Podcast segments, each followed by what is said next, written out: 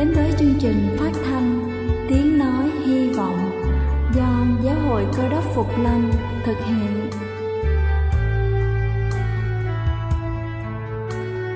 Kính thưa quý vị, Đức Chúa Giêsu trước khi Ngài về trời đã ban cho các môn đệ của Ngài một điều răn mới, đó là họ phải yêu thương nhau như chính tình yêu mà Ngài đã dành cho họ. Quả thật vậy thưa quý vị, tình yêu thương là một món quà vô giá mà Chúa đã ban cho nhân loại và đó cũng là thông điệp mà chúng tôi muốn gửi đến toàn thể quý vị. Nếu quý vị muốn tìm hiểu thêm về chương trình, về niềm tin hoặc muốn nghiên cứu về lời Chúa, xin quý vị gửi thư về chương trình phát thanh Tiếng Nói Hy Vọng, địa chỉ 224 Văn Đăng Lưu, phường 3, quận Phú Nhuận, thành phố Hồ Chí Minh hoặc gửi email cho chúng tôi theo địa chỉ tiếng nói hy vọng amoc@gmail.com. Ngoài ra, quý vị cũng có thể liên lạc với bất kỳ hội thánh cơ đốc Phục Lâm tại địa phương gần nhất. Xin chân thành cảm ơn và kính mời quý vị lắng nghe chương trình hôm nay.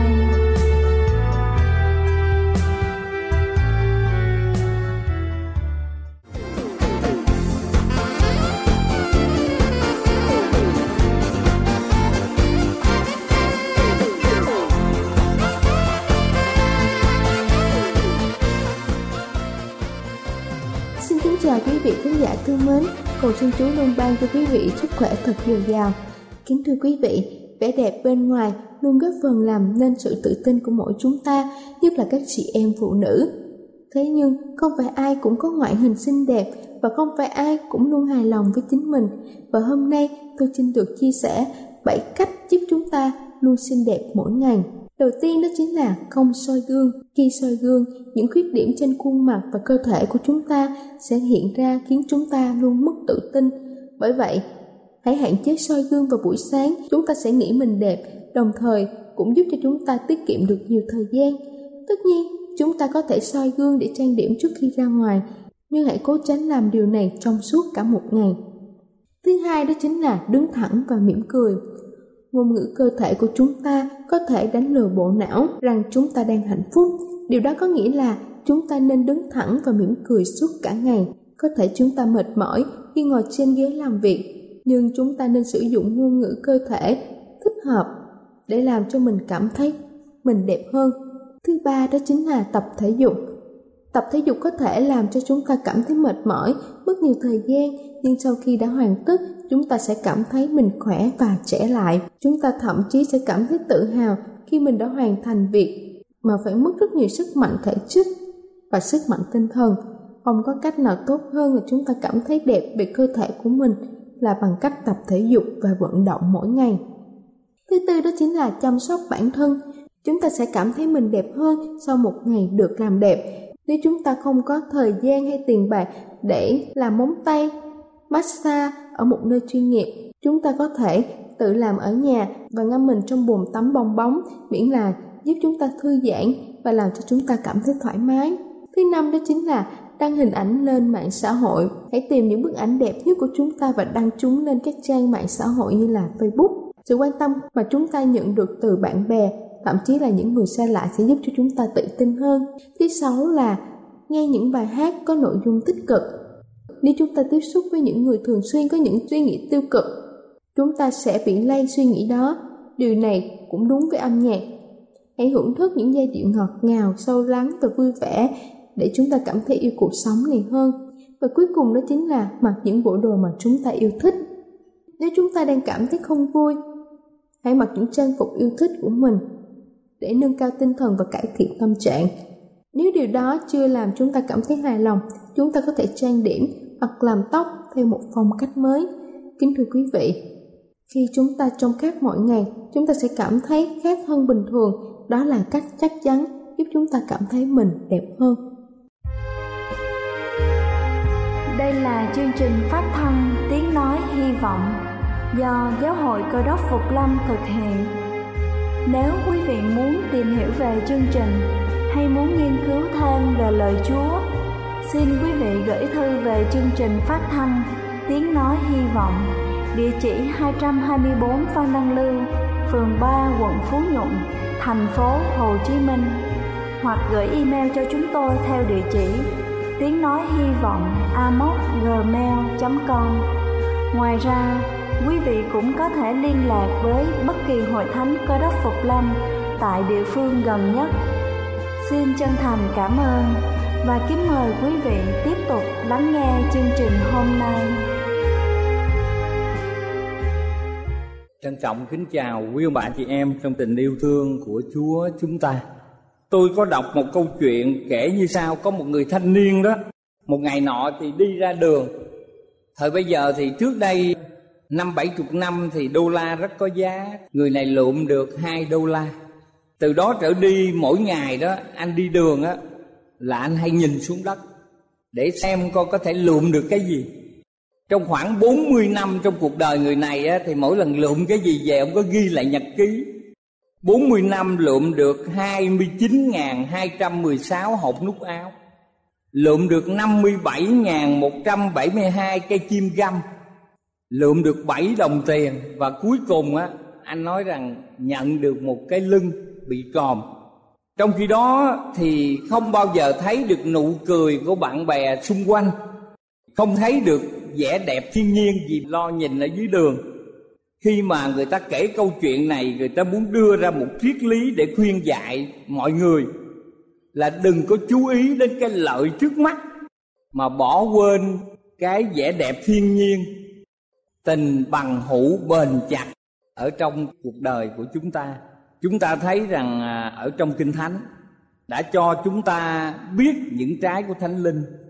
Trái thánh linh thì à, rất dễ dàng, như lòng yêu thương, sự vui mừng, bình an, nhịn nhục, nhân từ, hiền lành, trung tính mềm mại và tiết độ. Chúng ta thấy rằng à, dầu giàu trải qua các đế quốc trong suốt hàng ngàn năm trong lịch sử nhân loại trải qua các thời kỳ từ vua chúa cho tới cái xã hội dân chủ, có các tổng thống, rồi qua cái trường hợp như đất nước mình có cái hệ thống xã hội chủ nghĩa chăng chăng thì không có luật pháp nào cấm một người có sự bình an, có sự nhịn nhục, có sự hiền lành, có sự mềm mại, có sự tiết độ. Cái này là luật pháp không bao giờ cấm được. Đức thánh linh đã ban cho chúng ta những cái ơn khác nhau đối với mỗi người và cái những cái trái này sẽ góp phần quyết định chúng ta có mặt ở trong thiên quốc hay là không. Hôm nay thì chúng ta sẽ chia sẻ là sự tiết độ là một trong những trái thánh linh. Như vậy thì sự tiết độ này tùy thuộc vào đời sống tâm linh của mỗi người chúng ta. Ba lần Phaolô dùng từ ngữ tiết độ trong cùng một ý nghĩa so sánh sự tranh đấu của tất cả các tín hữu với tội lỗi sự kiềm chế của một lực sĩ đối với cơ thể ham muốn nhục dục của mình. Nhưng bất kỳ một loại kiềm chế nào đều có một ý niệm khác nhau. Chúng ta thấy rằng trong công vụ đoạn 24 câu 25 phần A nói rằng Nhưng khi Phaolô nói về sự công bình, sự tiết độ và sự phán xét ngày sau. Sự công bình, sự tiết độ và sự phán xét ngày sau Ba điều này rất quan trọng. Và trong hai phía rơ đoạn 1 câu 6 Cũng có hai lần dùng chữ tiết độ, Thêm cho học thức sự tiết độ. Rồi thêm sự tiết độ, sự nhịn nhục. Thêm sự nhịn nhục, sự tinh kính. Đây những điều rất là quan trọng cho đời sống của một người cơ đốc. Một ngày nào mình cảm thấy là không thích đọc kinh thánh, không thích cầu nguyện, thì chúng ta phải cẩn thận. Sức khỏe thiêng liêng của mình đang lâm nguy như vậy thì mình phải cần đến bác sĩ. Tại vì thể xác mình tiều tụy bệnh mình tới bác sĩ kê toa. Bây giờ đời sống tâm linh tiều tụy mình phải đến nhờ đức thánh linh. Để đức thánh linh là một cái thầy thuốc đại tài ngài có thể chữa được cho chúng ta. Kính thưa quý vị như vậy á, sự tiết độ phải phát xuất từ bên trong con người chứ không phải phát xuất bằng lời nói. Phải trên cái sự suy nghĩ chính xác ở trong đời nói của mình, từ trái này nó tốt hơn là việc làm. Chúng ta thấy dây nho đó, nó rất là mềm yếu nhưng mà nó mọc ra cái trái nho. Rồi những cái dây mà cái trái dưa hấu á, nó nằm ở trên mặt đất nhưng mà có thể để ra những cái trái dưa hấu rất lớn đầy nước ở trong đó. Đôi khi mình nghĩ một cái sợi sợi dây nhỏ nó làm lấy nước ở đâu ra mà nó bổ sung ở trên một cái trái rất là lớn như vậy. Rồi mình nghĩ là cái trái dừa nó làm sao mà nó, cái rễ nó rút. Từ ngày này qua ngày kia, để nó bỏ cái nước vô ở trong cái trái dừa, đây là một điều ờ, rất là lạ lùng. Vậy cái trái này nó phát xuất từ cái rễ, chứ không phải là mình đem mình ghép vô ở trong cái cây được. Như vậy trái thánh linh là từ ở trong đời sống của mình ở trong suy nghĩ của mình, trong việc làm của mình mà phát xuất.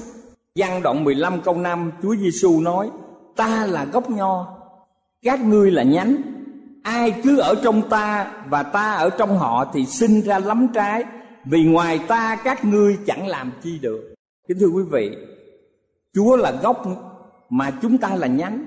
Và Chúa khẳng định rằng Ngoài Chúa thì chắc chắn mình không làm gì được để tránh cái sự kiêu ngạo của một người khi mà Chúa ban phước cho mình và mình đạt lên một cái đỉnh cao gì đó, thì mình lại nghĩ rằng tất cả sự nghiệp này là do tôi mà ra. Ngoài ra chả có ai giúp đỡ cả. Kính thưa quý ông bà chị em, việc làm của đức thánh linh bày tỏ ra trong cái sự tiết độ ảnh hưởng rất nhiều mặt ở trong đời sống. Thì à, chúng ta thấy cái việc mà chúng ta giữ theo kinh thánh là một cái điều rất tốt theo cái điều mà Đức Chúa Giêsu đã giữ và ở trong lịch sử mà chúng ta thấy. Về vấn đề tiết độ, đôi khi chúng ta còn phải làm chủ mọi việc. Thứ nhất là mình phải làm chủ về tài chính của mình. Có một nhà thần học nói là phải tránh nợ như là tránh cùi á, là đừng bao giờ là mình để nợ, nó đẻ ra nợ. Như vậy là mình sẽ bị lệ thuộc rất là nặng nề và cuộc đời mình sẽ không bao giờ thấy sự bình an. Kính thưa quý ông bà, anh chị em, ở trong cái đời sống của chúng ta đó, chúng ta cũng phải cần làm chủ, tức là tiết độ mọi sự đam mê của mình trong việc ăn, trong việc uống, trong việc nói và ở trong việc hành động. Những cặp vợ chồng mà ly dị đó là cũng là điều do là không tiết độ. Có lần à, khi tôi học à, quản trị kinh doanh mười năm mấy năm về trước đó thì à, người thầy trong lớp tôi à, lúc bây giờ mới có tivi màu. Ông mua cái tivi mà ở nhật về đó thì ông mới kể là tôi á, thì là thích xem phim bà nhà tôi lại thích xem cải lương. Cho nên tới giờ đi dạy đó là bà không có nấu ăn. Cho nên tôi mới chờ lâu quá thì tôi mới lôi cái tivi ra. Bà vẫn coi được một phần ba cái tivi rồi. Thì à, tôi suy nghĩ nếu mà mình quăng cái tivi này bể thì uổng quá. Tiền đâu mà mua mà không quăng á, thì không được. Không quăng là làm sao bà cứ coi hoài. Thì ông kéo ra một phần ba bà dòm bà bà vẫn coi. Ông kéo hai phần ba nữa, ông nói kỳ này phải quăng mới được. Thì bà chạy xuống bếp, ông mới đẩy vô ông nói là may quá bà đã chạy xuống dưới bếp rồi, chứ không biết là còn một phần ba mình phải xử lý như thế nào. Cho nên mỗi con người của mình á, cái sự tiết độ giúp cho gia đình hạnh phúc giúp cái sự xử thế ở trong đời sống và việc gìn giữ cái luật pháp của chúng ta là điều rất quan trọng.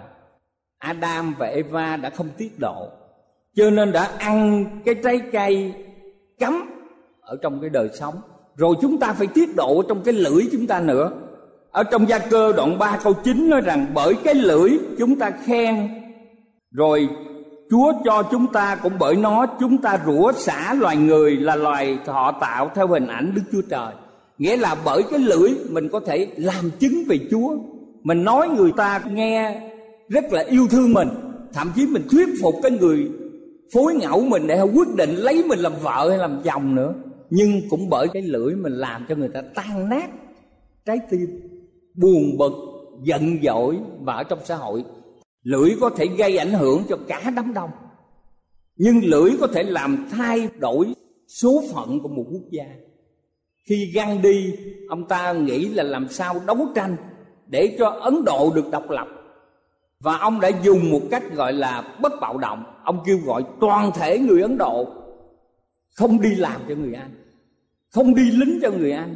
Và như vậy thì họ đã thực hiện và đế quốc anh mới thấy rằng không thể nào đàn áp người ấn độ, họ trở nên khôn ngoan và họ phải quyết định rút ra khỏi ấn độ mà không tốn một viên đạn nào. Cho nên cái lời nói rất là quan trọng. Một lời nói cái lưỡi có thể là ngọn lửa thiêu hủy cả đám đông, mà cũng có thể làm cho cái việc phát triển về đời sống đạo đức rất là to lớn có một người hỏi một tín đồ tại sao anh không hút thuốc không đánh bài? Và người này nói là tôi đọc kinh thánh á, thì không có chỗ nào thấy là kêu đánh bài cấm mà tại sao anh không làm? Người này nói rằng tôi không làm những điều đó chẳng phải tại kinh thánh cấm hay không cấm xong tôi muốn ăn ở giống như chúa. Vì đánh bài là sự tham mê tiền bạc mà trong kinh thánh chỉ nói chung là kêu gọi mình đừng tham thì chúng ta thấy tiền bạc á, là không phải xấu nhưng cái sự tham á, tiền là cội rễ của mọi điều ác. Kính thưa quý ông bà chị em có đôi khi trong đời sống nó cũng bị ảnh hưởng. Có một ông cụ đó là hay uh, suy nghĩ về điều này là liên tưởng. Khi mà ông ngủ á, người ta lấy ờ, dòng lửa người ta bôi ở dưới cái rau ông á. Khi mà thức dậy á ông mới nói hôm nay sao mà mọi người gặp tôi người nào cũng hôi dầu hết trơn á kính thưa quý vị ở trong cái đời sống của mình cũng vậy. Nếu mà nhìn cái kiến màu hồng á đeo kiến màu hồng mình nhìn thấy hồng hết. Mà hôm nào mình đi ra ngoài nắng mình dùng kiến đen thử coi là mình sẽ thấy xung quanh là đen cả. Cho nên á, trong đời sống mình phải rất cẩn thận. Mình phải làm chủ thân thể của mình. Thân thể là điều rất là quan trọng như hồi nãy tôi nói. Thực phẩm nguồn nước không khí ngày nay nhiều người bị ung thư. Ở nước Việt Nam mình một năm hai trăm ngàn người ung thư mới. Và năm nào cũng có bảy chục ngàn người là không thể sống được. Có những cái điều mà khoa học ngày nay cũng không hiểu được. Do họ uống những cái nguồn nước bị nhiễm bệnh, dân dân mà mình không biết được. Từ ngày này qua ngày kia, và nó ảnh hưởng rất là nặng nề ở trong cơ thể rồi chúng ta phải làm gì? Phải làm chủ ham muốn của chúng ta. Làm chủ trong việc ăn, làm chủ trong việc uống, làm chủ trong việc cư xử. Như vậy thì nhờ cái việc mà chúng ta biết tiết độ, thì chắc chắn trong đời sống chúng ta sẽ tiến lên và khiến chúng ta đối nghịch với cái không phải trái thánh linh giống như tình dục, sai lầm, sự nóng giận sự sai xưa.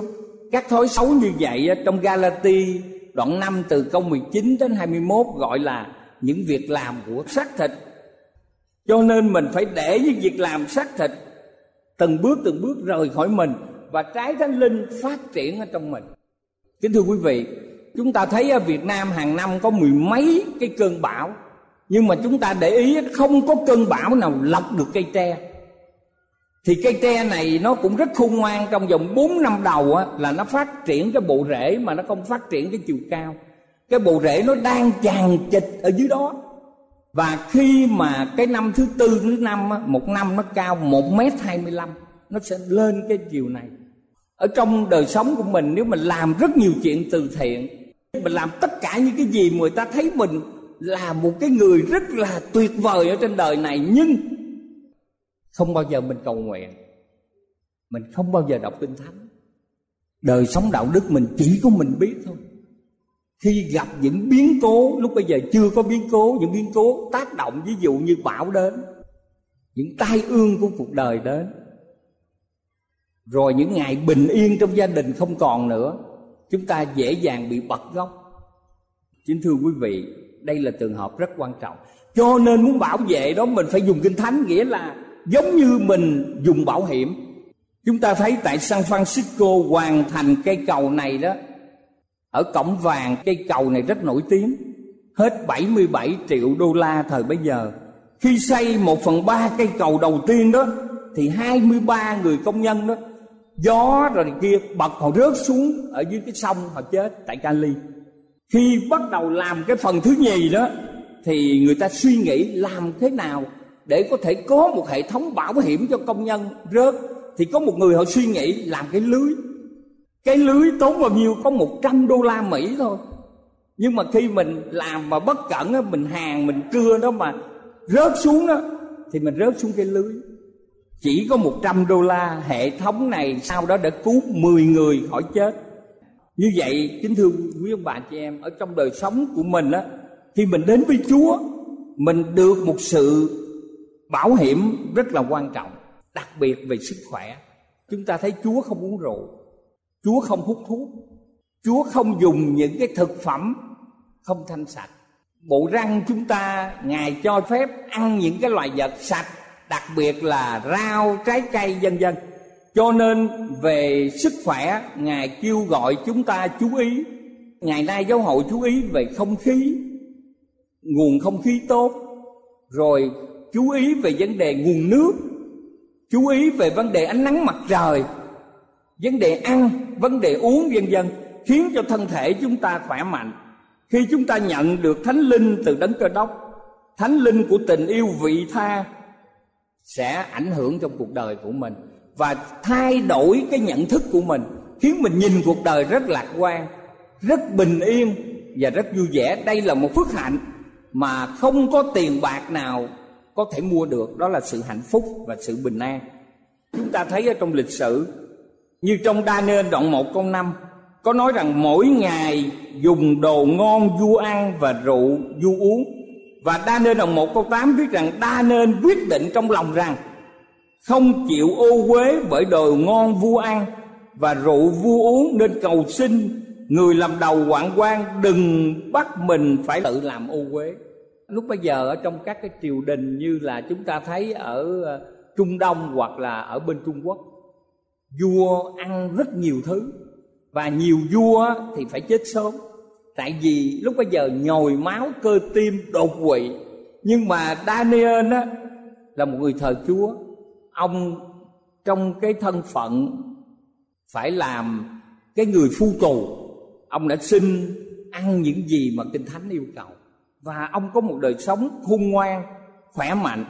Kính thưa quý vị, cho nên ở trong cuộc sống chúa không áp lực mình. Chúa có thể ra lệnh tất cả thế giới này trở thành tín đồ của chúa, được. Nhưng mà chúa không làm như vậy. Ngài muốn chúng ta tự nguyện. Có hai ông cháu đang dạo trong một nông thôn và gặp một con rùa. Chú bé nhặt lên quan sát và dùng cái cây chọt vô con rùa để nó thò cái đầu ra con rùa nó thục vô, nó không có ra được. Ông mới nói, con làm như vậy là không bao giờ con tác động được con rùa này. Khi đem con rùa về nhà thì ông cụ đặt nó gần bếp lửa. Lửa càng ngày càng nóng, con rùa phải thò cái đầu ra, thò chân ra để nó chạy. Thì ông mới nói với nó rằng, đừng bao giờ dùng áp lực với ai. Con phải xử sự bằng một cái lòng tốt và người ta sẽ đáp ứng lại. Có bao giờ ông bà chị em nhìn đến cái kiến á mình cười với cái kiến, chắc chắn nó sẽ cười với mình. Còn mình á, phùng mang trận má với cái kiến nó sẽ làm lại. Mình đưa tay mình đấm cái kiến, nó cũng sẽ đấm lại mình. Và ở trong xã hội cũng vậy, mình đối xử tốt với vợ con của mình chắc chắn là họ sẽ rất là quý mến mình.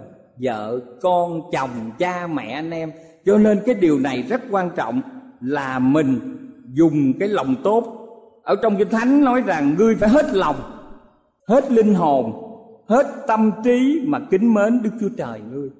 Đây là phận sự của mình. Và dưới đồng loại là phải yêu thương vợ chồng con cái cha mẹ và những người quen của mình như bản thân của mình. Kính thưa quý vị có một mục sư giảng về Đức Chúa Giêsu là đấng có thể cứu tội nhân và đổi mới con người hoàn toàn. Khi mục sư nói về Chúa Giêsu có thể cứu tội nhân và đổi mới, ông nói với những người nghe rằng Chúa Giêsu có thể cứu quý vị, tha tội quý vị và ban cho quý vị một đời sống mới vui vẻ.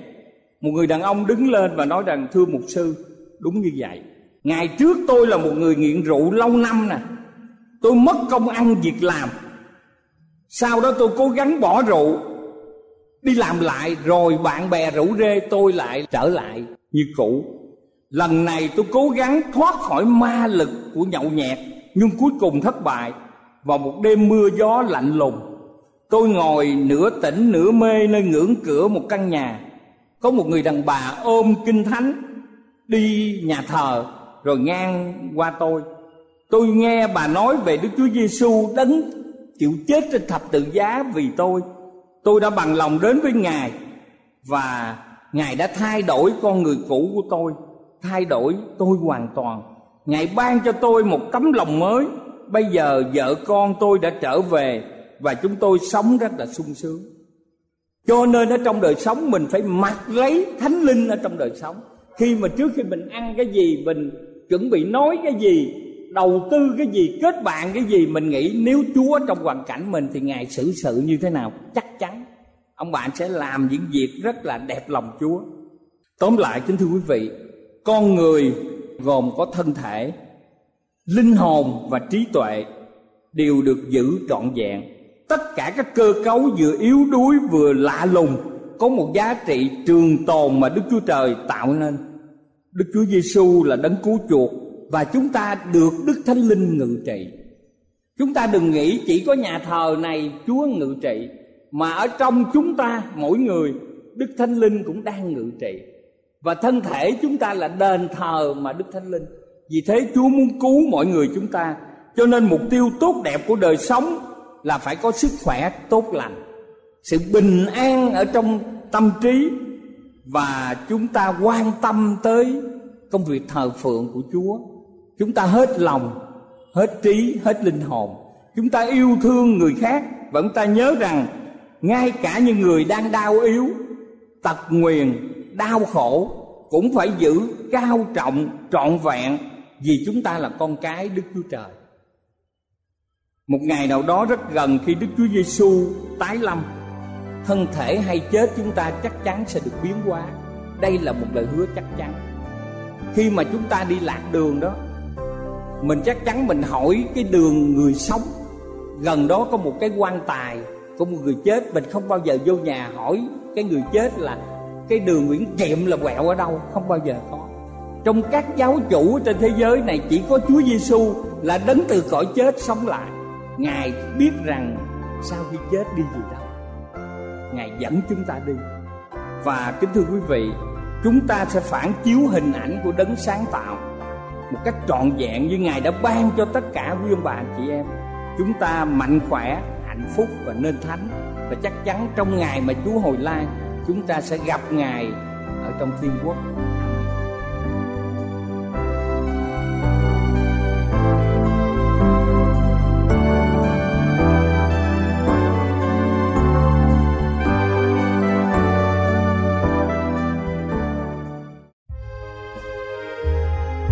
Đây là chương trình phát thanh Tiếng Nói Hy Vọng do Giáo hội Cơ đốc Phục Lâm thực hiện.